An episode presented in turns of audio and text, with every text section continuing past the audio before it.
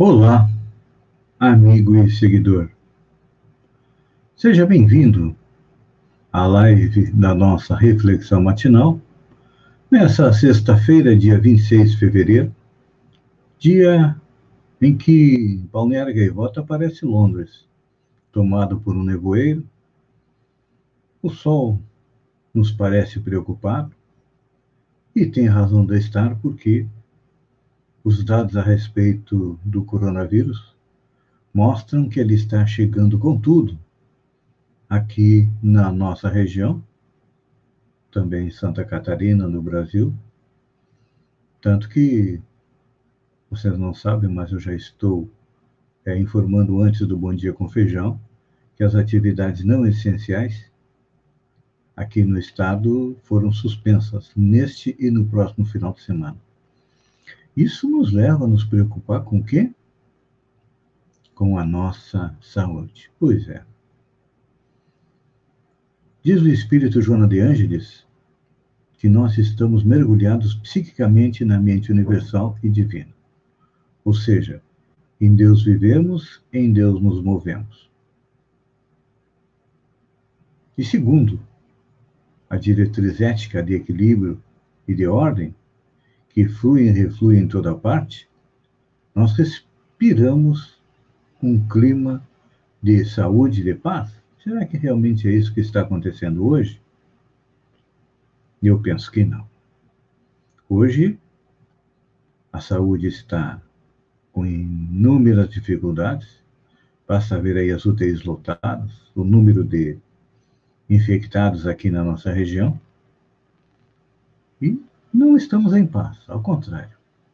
Estamos preocupados, algumas pessoas desesperadas. Só que isso acontece quando?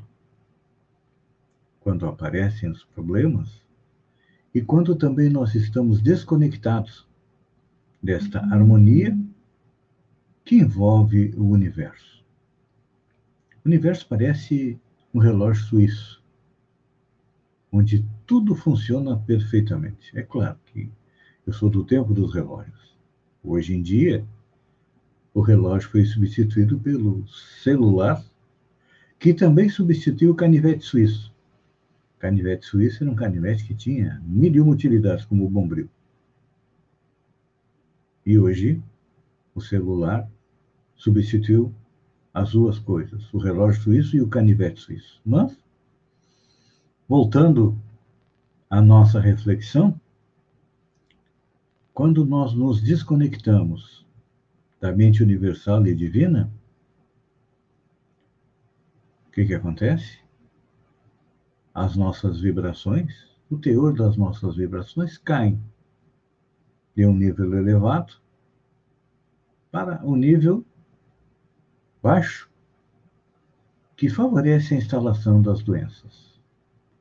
Os espíritos dizem que aqueles que se mantêm confiantes em Deus, com fé, com oração,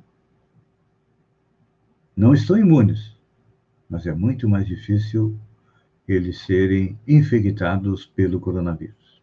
Até porque a ciência está começando a descobrir que a enfermidade geralmente procede do ser espiritual, ou seja, do nosso espírito e é resultante do nosso passado atual e do nosso passado anterior das outras encarnações, que os erros geram um sentimento de culpa, isso fica impregnado no nosso espírito, é como se fosse uma mancha que nós adquirimos, uma sujeira, e essa sujeira tem que ser limpa com o quê? Com boas ações, com fé e com coragem. Então, a partir de hoje, procure confiar em Deus. Ah, mas será que Deus é bom? Será que Deus é justo, levando amigos, parentes familiares? Segundo os Espíritos, aqueles que estão retornando à pátria espiritual através do coronavírus estão resgatando débitos, se não desta de encarnações anteriores, e quando retornam à pátria espiritual, depois do sofrimento, e nós temos prova disso, porque participo de um grupo mediúnico que têm recebido depoimento de espíritos que retornaram à parte espiritual pelo coronavírus, no primeiro momento eles se sentem desorientados, mas depois eles compreendem que aquilo fazia parte da sua programação encarnatória. Então, é claro que a gente sabe, durante o dia, inúmeros fatores conspiram contra a nossa harmonia mental. Para que quando esse tipo de pensamento chega até nós, o que, é que vamos fazer? Vamos procurar colocar um pensamento positivo é sobre eles. Vivemos em um mundo de provas e expiações, onde a dificuldade é uma constante. Então, cada situação, cada dificuldade, vamos procurar resolver com calma e com segurança, não guardando resíduos mentais negativos. É, é difícil, não é? Claro que isto é um exercício que nós temos que fazer para treinar a nossa mente para ter somente bons pensamentos. É um processo. No primeiro dia você consegue ter um ou dois bons pensamentos, lembra da, do que eu estou comentando. No segundo dia, três. No terceiro dia, quatro. Às vezes no quinto dia volta para um, para dois, mas é um processo. Nós temos que treinar a nossa mente. A nossa mente é como um cavalo. Tem que ser domado. Para quê? Para nos levar para onde é, queremos. Então, à medida que nós vamos avançando nesta programação de melhoria interna da nossa condição, nós vamos percebendo que que a nossa saúde depende do nosso comportamento moral e espiritual. Em que mundo nós vivemos normalmente, moralmente? No mundo da corrupção, do sadismo, ou no mundo positivo, aquele mundo que está sendo construído já há séculos, um mundo melhor? Então. E olha, mesmo que a enfermidade, não só o coronavírus, mas outra enfermidade, encontre guarida no teu organismo,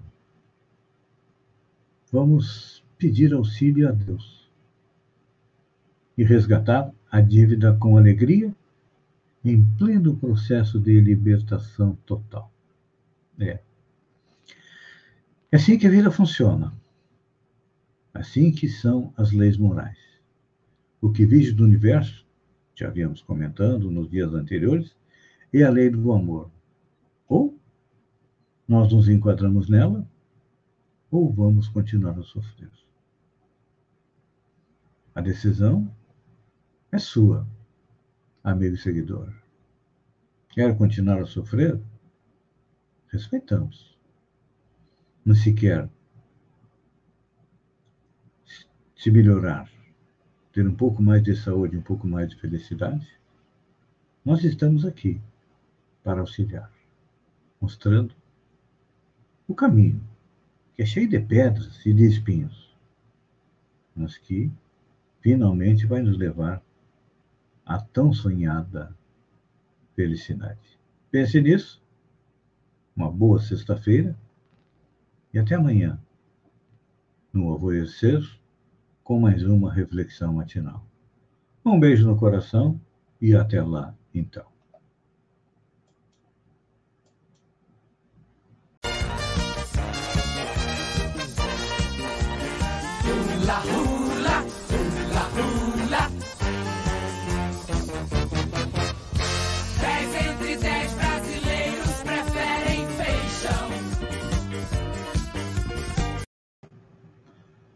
Olá, amigo e seguidor.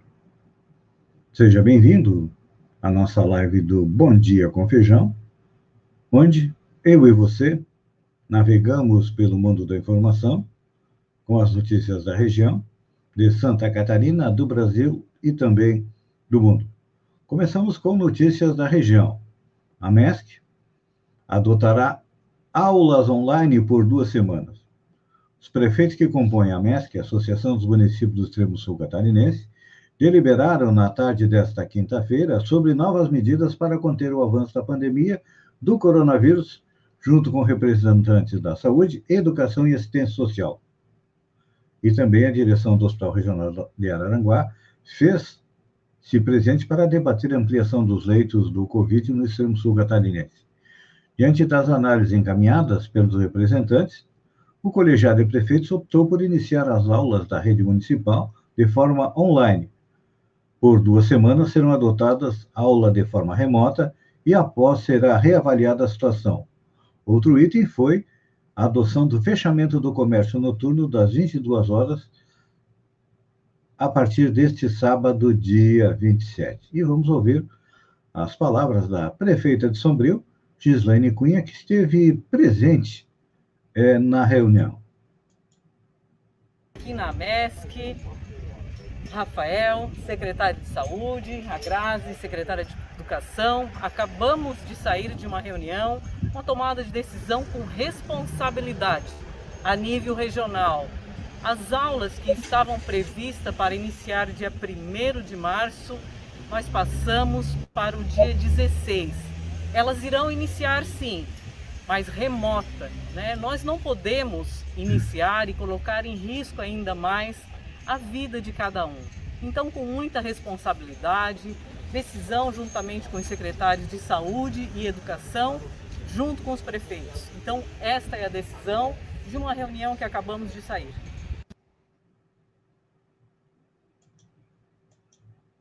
Então, realmente, aqui nós vemos que foi uma decisão acertada, até porque o governo do estado, há cerca de duas ou três semanas atrás, publicou uma portaria permitindo que, fosse qual fosse o estado do coronavírus em Santa Catarina, as aulas presenciais poderiam ser é, feitas. Então, nossos gestores, prevendo que, se as aulas iniciarem de forma presencial, uh, pode haver uma disseminação ainda maior do coronavírus, então tomaram essa decisão.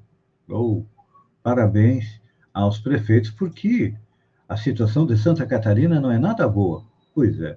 Santa Catarina tem a maior ocupação de UTIs desde o início da pandemia. O secretário de Saúde, André Mota, admitiu que o estado está enfrentando um colapso na saúde por causa do coronavírus. Na quarta-feira, os hospitais atingiram a taxa de ocupação de leitos mais alta, 91,18%.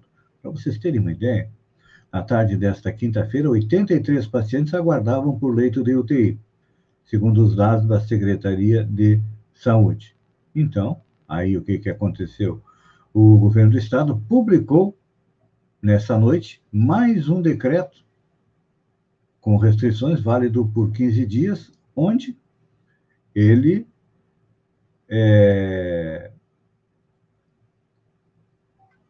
neste sábado e também no próximo sábado, sábado e domingo, dois finais de semana, uh, os serviços não essenciais não vão abrir.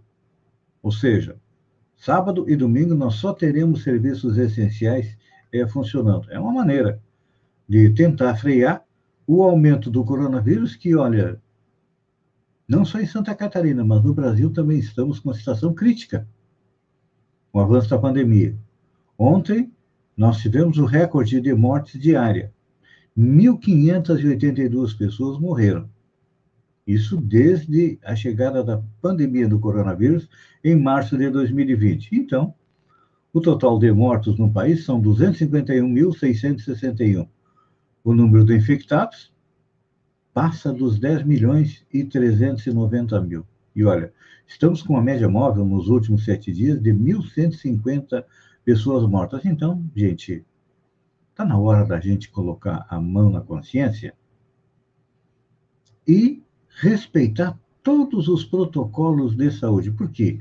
Ontem eu estava tendo acesso, estava lendo uma pesquisa que foi feita em São Paulo. Você sabia que 43% da população já foi é, infectada pelo coronavírus e é assintomático? além daqueles que foram detectados, destes 10 milhões de brasileiros, o Brasil tem 200 milhões.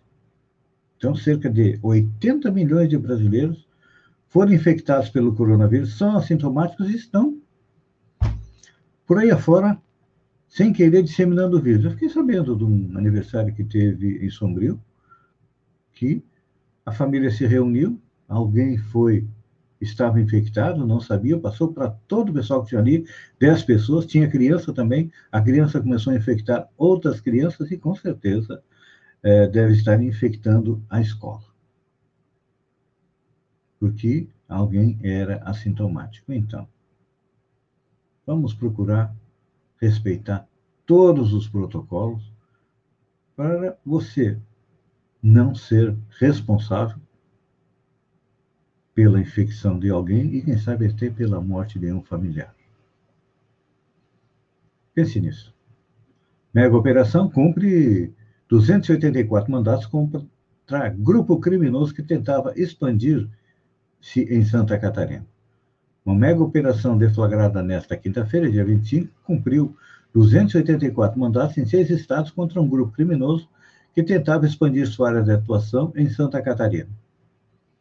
As prisões foram em São Miguel do Oeste, Chapecó, Dionísio Cerqueira.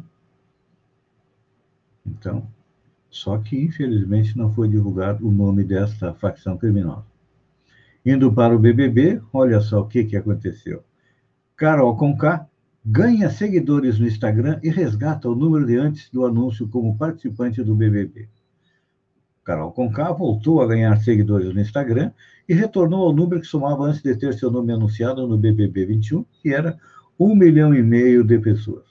Após a lista de participantes do reality ser divulgada, uma semana antes da estreia, a cantora pulou de 1 milhão e 700, pulou, pulou para 1 milhão e 700 mil seguidores, mas, ao longo dos seguidores, recebeu mais de 500 mil unfollows, caindo para 1 milhão e 200 mil fãs na rede social durante o programa, ela ganhou a fama de vilã e foi massivamente criticada por sua atitude e realmente foi a que levou o maior índice de rejeição para sair do BBB, 99,17%, ou seja, quase 100% queriam ela fora. Só que agora saiu, assumiu os erros, se desculpou e o pessoal voltou a segui-la novamente. Prefeito convoca jejum espiritual contra o coronavírus. O prefeito Vitor Castelino, de Cabedelo, na Paraíba, conclamou a população para fazer um jejum no dia 15 de março em favor da guerra espiritual contra o coronavírus na Paraíba. Conforme Castelino, ele vai oficializar o pedido de jejum na Câmara Municipal da cidade e pediu que outros prefeitos também façam o mesmo. Vamos conclamar a todos os pastores padres para que se juntem no dia 15 e façamos um grande jejum. O pessoal do supermercado, dos restaurantes, não vai gostar muito desta, desta solicitação. E olha lá, a boca não anda muito boa. A sociedade, a sociedade não, desculpem, a cidade decretou toque de recolher entre 22 e 5 horas da manhã, na hora da praia, foi fechada para lazer e as aulas adiadas. As medidas valem é, por 15 dias. Atenção, quem está devendo aí é, para as operadoras de celular. Tem uma notícia boa. Operadoras de telefonia dão até 92% de desconto para clientes que têm os débitos. O aumento do desemprego provocado pela pandemia levou muitos consumidores à inadimplência. Clientes com dívidas ativas com as operadoras de telefonia, TIM, Vivo, Claro, inclusive NET Nextel, e Algar Telecom, poderão quitar seus débitos com 92% de desconto. O Serasa Limpa, nome maior plataforma de renegociação de dívidas no Brasil, está promovendo a Semana da Telefonia, que vai até o próximo domingo, dia 28. As negociações podem ser feitas pelo site. De acordo com dados, cerca de 61 milhões de brasileiros estão com o nome sujo. Esse total, pelo menos 12 milhões têm débitos com companhias telefônicas. Então, como as companhias telefônicas precisam de gente consumindo, é mais fácil eles renegociarem os débitos e a pessoa voltar também a utilizar seu serviço. Amigo e seguidor, eu agradeço a você por ter estado comigo durante esses minutos. Fiquem com Deus, um bom final de semana e olha, vamos respeitar os protocolos. Nesse final de semana, não saia. Fique em casa. Só saia estritamente necessário. E vamos dar a nossa contribuição para a luta contra o coronavírus, que está na situação mais grave em todo o Brasil, inclusive em Santa Catarina e aqui também na nossa região. Fiquem com Deus, um beijo no coração e até segunda-feira.